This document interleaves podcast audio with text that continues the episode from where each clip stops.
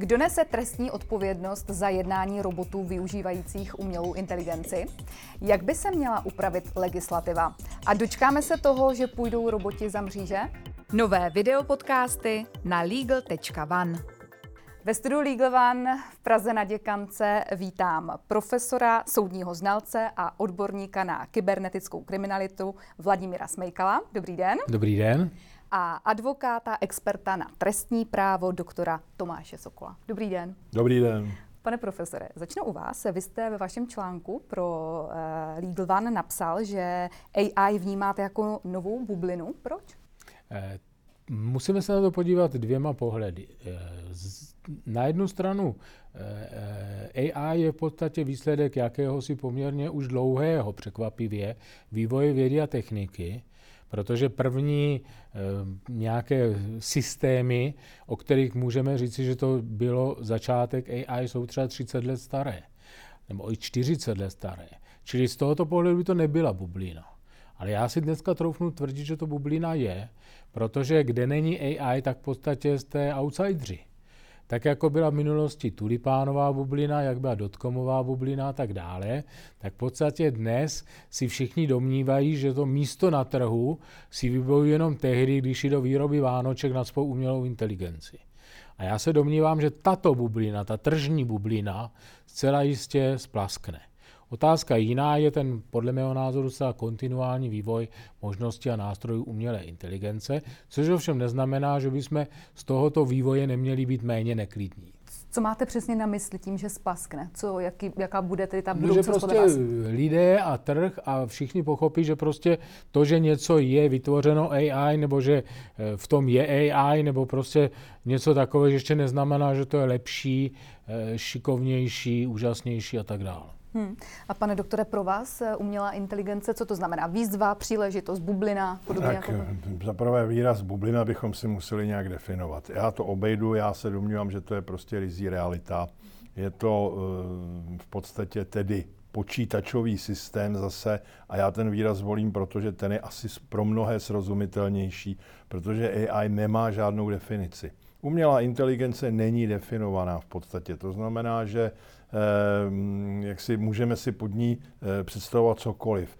Chatboty nebo něco, co řídí automobil v nějaké, eh, v nějaké mezích, to znamená, teďka jsme v nějaký tý druhý nebo kolikátý eh, skupině toho, toho ovládání těch automobilů zautomatizovaného. Takže toho je obrovská spousta. Prostě je to, je to způsob využívání něčeho, co tedy v té v krajní fázi už přerůstá v jakousi obdobu myslícího systému. To je všechno, co se k tomu dá říct. Takže je to nějaká příležitost? No, e, samozřejmě, že to je příležitost, že to taky pomalu dnes a denně využíváme. Tak je to příležitost asi. Uh-huh, uh-huh.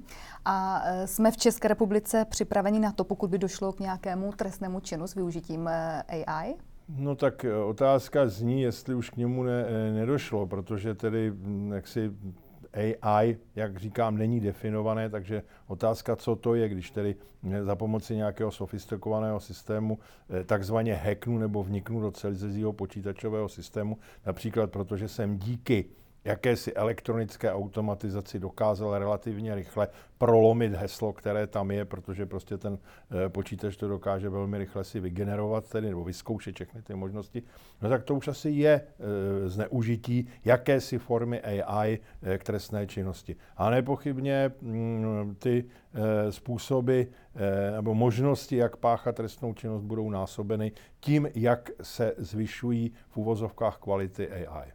A jak je to tedy s trestnou odpovědností? Eh, teď se vedou diskuse, není už pozdě na ty diskuse? Tak, to bychom se dostali k robotům, řekněme. Mm. Ale samozřejmě v té základní bázi za trestný čin odpovídá ten, kdo se ho dopustil. A je jedno, jestli k tomu tedy potřeboval vlastní ruce, vlastní mozek, nebo jestli k tomu potřeboval pistoli, nebo jestli k tomu potřeboval počítač, eh, který tedy nějakým způsobem komunikuje s AI, nebo už se dá označit, že AI. Takže v tomhle, v tomhle směru problém není. Pochopitelně čím je to sofistikovanější počítačově, tak stejně i dnes je prost, problém třeba prokázat, kdo byl tím, kdo tedy pronikl, tedy takzvaně hackl do toho systému, protože to, že se vystopuje počítač, odkud to, odkud to pošlo, ještě neznamená, že máme bezpečně toho, kdo ten počítač zrovna v té chvíli používal. Takže to je zase jiná záležitost. Myslím si, že s tou odpovědností budou problémy u mm, samostatně fungujících a jednajících systémů, které se učí a kde tedy nebude jasné, jestli když to něco udělalo v úvozovkách, když to udělalo něco, co je tedy nežádoucí, tak jestli to byl důsledek pochybení toho, kdo to vytvořil, řekněme naprogramoval, nebo někoho, kdo to měl obsluhovat, hlídat a tak dále. Mm-hmm. Jak to vnímáte vy, pane profesore? Eh, no, já bych předně opo- oponoval tomu, že AI není definována, ona je definována, ale my spíš nevíme, jestli v tom konkrétním případě tam nějaká AI byla a jaká. Protože my my můžeme v podstatě rozdělit do řady kategorií a já jenom pro zjednodušení řeknu dvě základní. Eh, AI, která vychází vlastně z toho, co je nějakým způsobem zadáno a naprogramováno, a AI samoučící se, kde vlastně my dáme sice data, tomu se říká e, e, různé datové sady, ale ona sama si z toho něco prostě e, pracuje, vyzobe a naučí se fungovat. A tady vzniká ten obrovský problém, který už naznačil doktor Sokol, že my vlastně nevíme od určitého stupně vývoje umělé inteligence, proč ona něco učinila tak, jak učinila.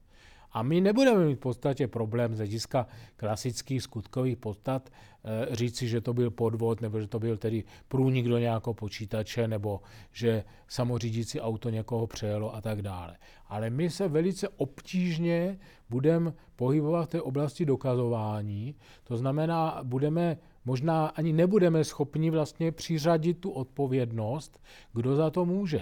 Jestli za to může programátor, výrobce, uživatel, eh, hacker, který to ovlivnil zvenčí, špatně namontované senzory, které se nechaly zmást třeba deštěm, ale nebo jestli opravdu ta umělá inteligence v určitém stupni vývoje v podstatě řekla, no já jsem si to vyhodnotila tak, že lépe je tady má, no a že teda jsem někoho přijela, sorry, ale zachránila jsem svého řidiče.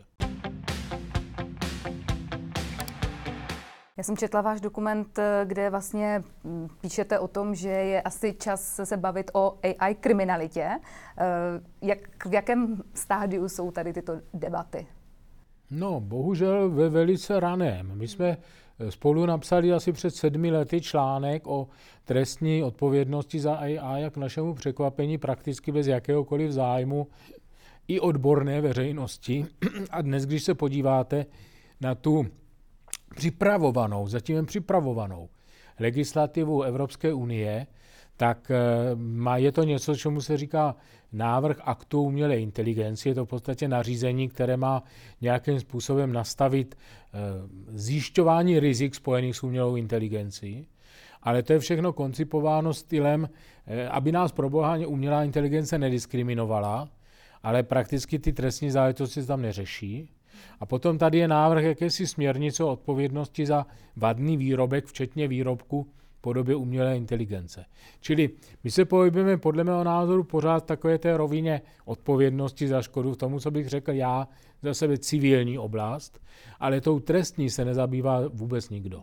Pane doktore, nedožene nás to? no, tak já nevím, co nás dožene dřív. Já jsem byl asi před půl rokem na takové uzavřené diskuzi, které se tedy nesmí citovat. A tam bylo několik odborníků přes AI, přes umělou inteligenci, kteří se děsili právě těchto legislativních aktivit Evropské unie s tím, že nás oproti třeba Anglii, oproti Spojeným státům, oproti Číně, ten Evropský pakt nebo tu Evropskou unii významně zbrzdí tím, co všechno chtějí regulovat.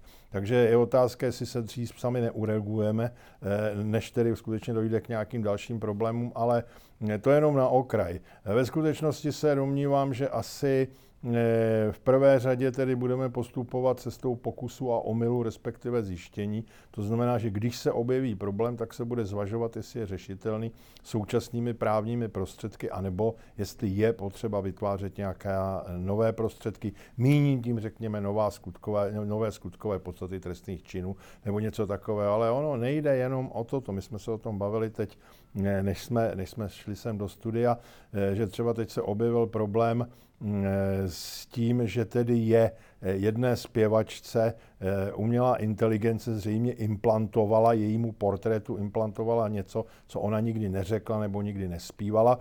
Takže tady se můžeme bavit o tom, jestli to v nějaké fázi, řekněme, tohoto tohoto směru zneužití AI nebude trestný čin, ale zpátky se dostáváme ještě k tomu, že rázem lze zrelativizovat všechny filmové záběry, všechny záběry z průmyslových kamer tvrzením, že to vlastně vyrobila umělá inteligence. To znamená, že my budeme muset mimo jiné hledat i obranu proti těmto argumentům a něco, čím by tedy se dokázalo odlišit to, co je skutečně, řekněme tady, jestli tady je někde průmyslová kamera na ulici, že to je její skutečně originální závěr, ale že to není záběr, který je vytvářený umělou inteligencí. Já, já bych si to dovolil doplnit. Přesně souhlasím s tím, co bylo řečeno. A teď si představme realitu. Bude nějaký záznam, eh, kde u soudu má být rozhodnuto, jestli je pravý či nikoliv. A teď tam v podstatě bude stát tvrzení třeba eh, obžaloby, že ten záznam prostě je eh, pravý, tvrzení obhajoby, že je podvržený, pak tam budou různé znalecké posudky a pak tedy někdo přijde s dobrým nápadem, že tedy nech umělá inteligence proskoumá, jestli ten e, záznam není dílem umělé inteligence. A teď si představte, jak se toto bude vršit a jak u toho soudu ta kardinální otázka, kterou ten soud potřebuje zodpovědět, jestli to tak bylo nebo ne, tak vlastně se začne pohybovat pouze v úrovních dohadů. No, tahle umělá inteligence nám říká, že to udělala jiná umělá inteligence.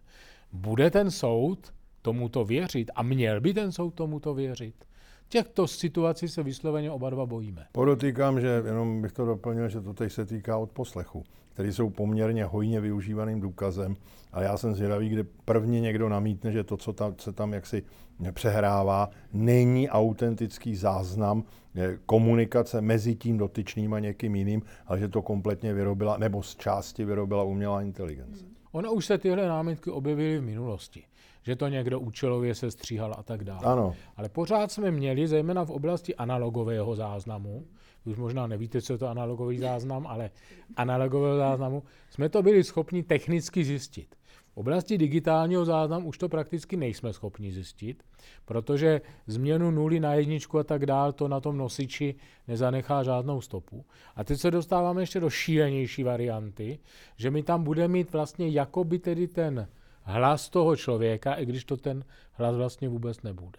Já se domnívám, že z hlediska eh, vyhodnocování stop a dokazování ta situace bude čím dál tím složitější. A na to by se možná měl už někdo připravovat. Hmm. A napadá vás nějaké řešení, jak vlastně tady z toho ven, jako, jak to No, uchopit? Řekl jsem, že na to už by se měl někdo připravovat. Prostě pravděpodobně bude nutno ty, eh, řekl bych, originální zvukové záznamy eh, pořizovat tak, aby se dalo vyloučit to, že byly později dodány nebo něco podobného. Ale dál se do toho nechci pouštět, protože jsem právník technik jsem býval kdysi dávno a to už jsem dávno zapomněl, takže eh, už dál do toho nechci vůbec si hovořit. Ale jako prostě ta námitka se tady objeví, je reálná, když se podíváte, eh, například tedy eh, Karel Gott, který tedy již nežije, přesto vydává jakousi desku, kde zpívá vesele. No a jestliže to jde tedy s Karlem Gottem, s jeho hlasovým rozsahem, tak tedy nasimulovat nějaký telefonní rozhovor hm, asi nebude tak velký problém. A měla by se podle vás nějak změnit legislativa? Já bych zatím vůbec nechtěl mluvit o změnách legislativy.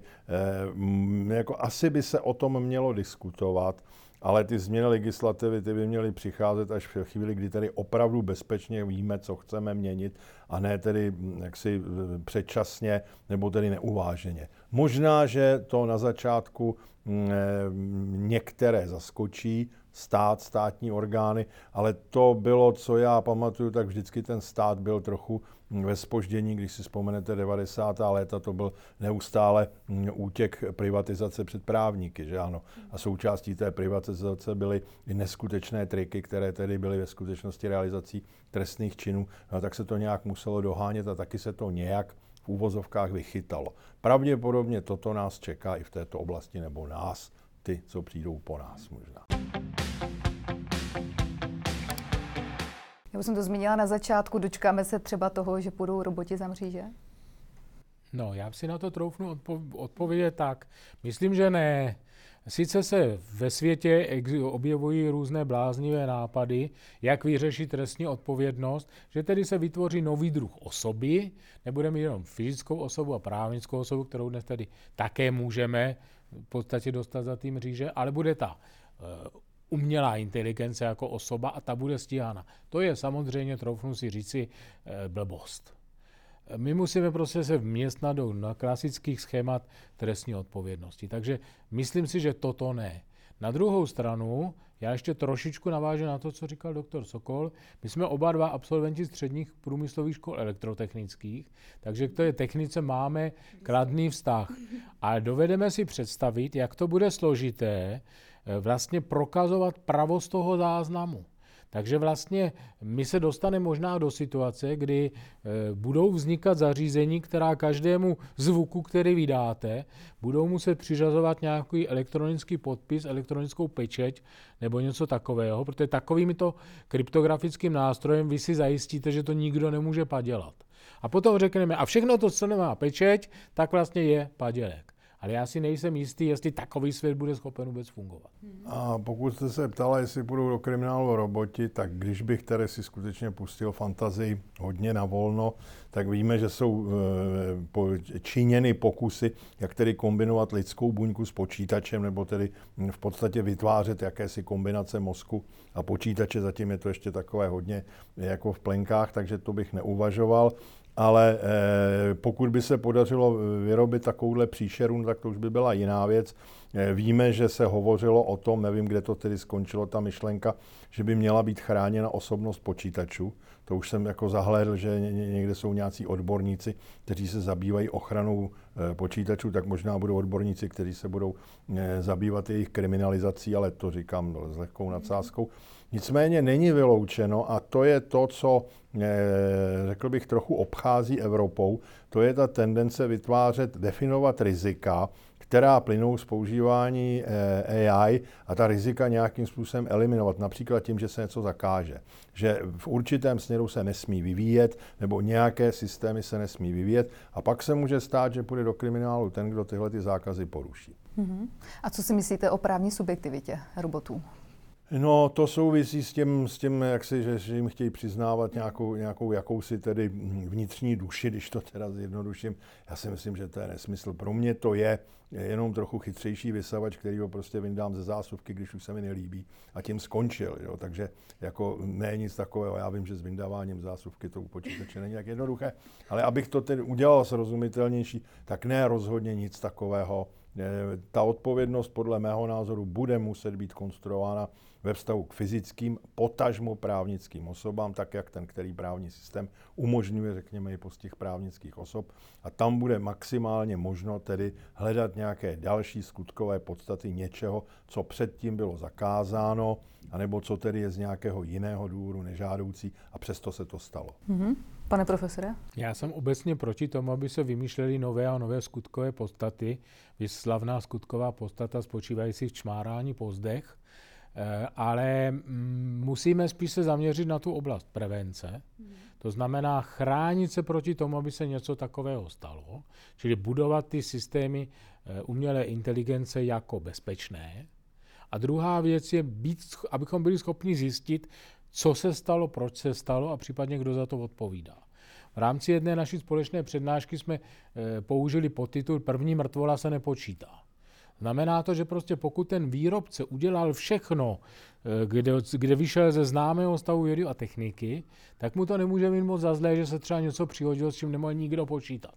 Takzvaná černá labuť.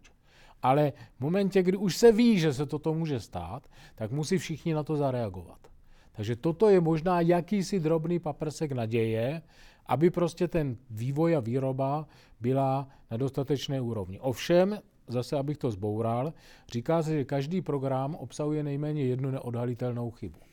Což všem tedy to, o čem tedy kolega mluvil, to znamená, první mrtvola se nepočítá, to bylo míněno především ve vztahu eh, k mechanismům, které jsou ovládány počítači v nějaké úrovni, to znamená samořídící auta, nebo na linkách výrobních, kde pracují roboty, které prostě už jaksi e, není potřeba nějak speciálně řídit a tam může dojít k tomu selhání. Ale nevím tedy, co například tedy z chat e, GPT-4 Mm, jestliže tedy to provede něco, protože to už je někde zase dál, ono to nemá fakticky ruce, ale má to obrovskou akční schopnost, pokud jde o generování informací, eh, nápadů, myšlenek.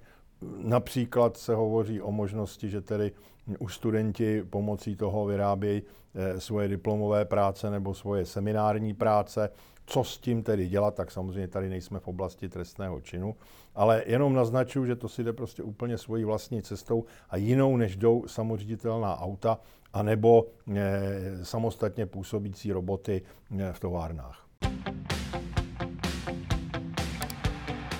Abychom skončili nějak jako optimisticky, tak eh, jak vy vidíte ten vývoj, jak se to bude vyvíjet třeba do, do dvou, do tří let? No, optimisticky. Ale optimisticky. Zatím eh, lidstvo dokázalo udělat neuvěřitelné chyby a pak se z nich skoro až neuvěřitelně nějakým způsobem dostat z těch důsledků. Takže doufejme, že to tak bude fungovat dál, že zase vymyslí něco strašného, hm, já se zdráhám použít výraz ptákovina, protože to by bylo ještě hodně mírné, no ale že nakonec tedy dokáží najít nějaký způsob, jak to, co vymysleli, jak důsledky eh, toho strašného, co vymysleli, nějak eliminovat. To je prostě hm, od té doby, co lidi slezli ze stromu, tak nedělají nic jiného prakticky.